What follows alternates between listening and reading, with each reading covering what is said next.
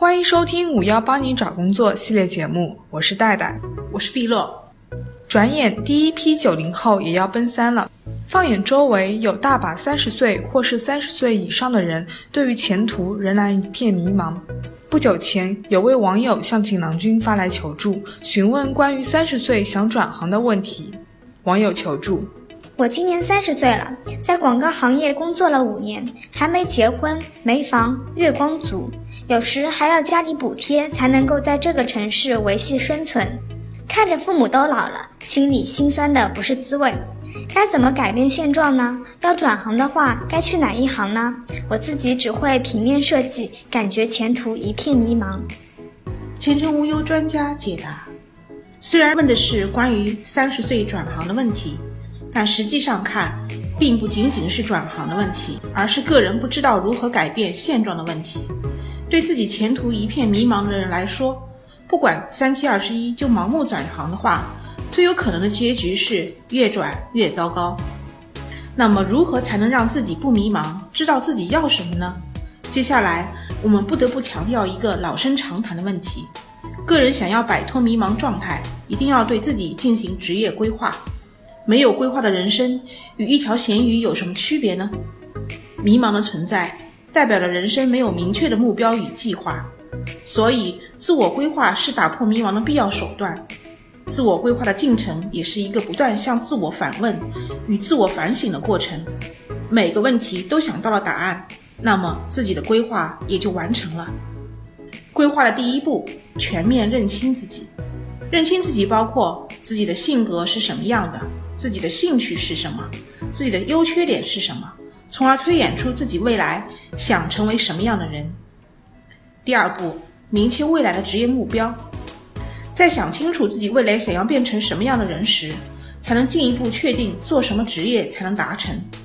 有的人渴望能够分担和减轻他人的苦难，可以选择一些被需要感强的职业，如心理医生、护士；有的人渴望追求客观世界的真理，可以选择从事科学研究方面的工作。通常我们会强调从自己的兴趣出发，先确定人生目标，成为什么样的人。然后再确定职业目标，因为兴趣是一种重要的内在激励源。如果一个人选择某种工作，是因为他喜欢这份工作的内容，喜欢这种工作方式，就不会因为外部的一些变化而轻易改变，也会降低频繁跳槽的可能性。小贴士：如何判断是否喜欢？经常会有人觉得根本不知道自己喜欢什么，这里有一个方法可以尝试。观察自己在做某件事情时的内心感受，如果能体会到一些积极的感受，比如开心、充实、激情、沉醉，那么毫无疑问你是喜欢这件事情的。第三步，剖析当下面临的问题，确定自己能做什么。职业目标确定后，就要进入计划制定阶段。在做决定时，应充分考虑自己面对的问题。看到自己的选择范围，不被一时一事所困，用发展的眼光看待职业生涯的选择。这时应考虑的问题是：一、我的计划是什么？二、实施时会面临什么问题？三、当下可以做些什么？第四步，以时间为节点，把目标分解成几个小目标。比如，短期一年内的目标是什么？中期三年的目标是什么？长远五年以上的目标是什么？做好这个切割工作的前提是个人对自己有一个全面的了解和认识。在每个阶段小目标的达成中，要把小目标与具体的职位工作绑定，这样就可以知道自己到底该不该转行，要不要跳槽了。小贴士。目标可以有修正，但一段时间内不能反复修改。需要注意的是，个人职业目标的达成是一个循序修正的过程，要根据自身的情况及行业、职业的变化做出一些修正。但修正的前提是自己清楚需要做哪些变化，而不是无目的的或是只为当下的利益而做的修改。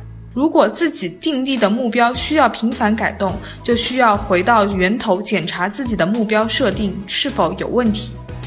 转行晚是痛苦的，但不转行却连痛苦的机会也没有。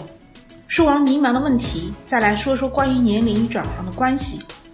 记得二零一八年有媒体报道，河北省唐山市取消了所有路和桥的收费站，而相关收费员就面临着下岗重新再就业的问题。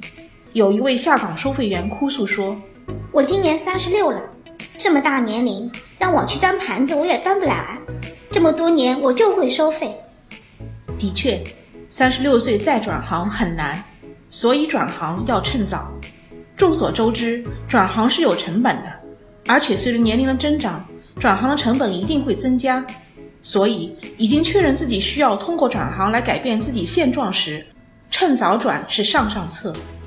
然而，并不是每一位职场人都会有如此好运，或是如此决断。很多人都是到了三十岁后才幡然醒悟，难道这个时候因为年龄的关系、成本太大的关系就不转了吗？继续在一个完全没有前途的行业中死磕？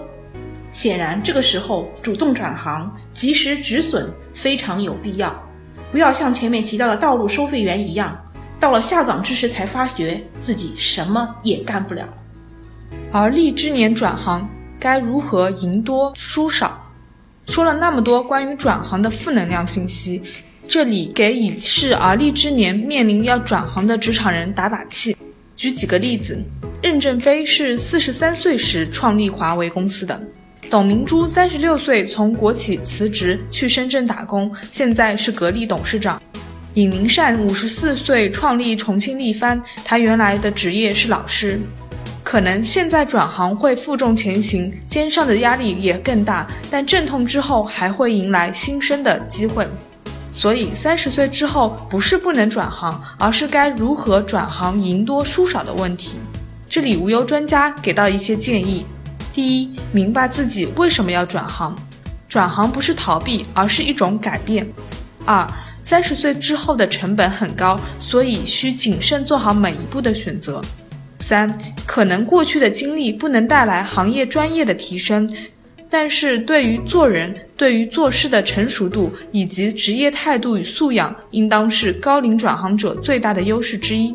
四，从确定转行目标的那一刻开始，向你潜在的老板或者是上司展示你已经具备的与新岗位相关的技能。五，循序渐进的转行能降低转行的成本。本期节目到此结束，感谢收听，下期再见。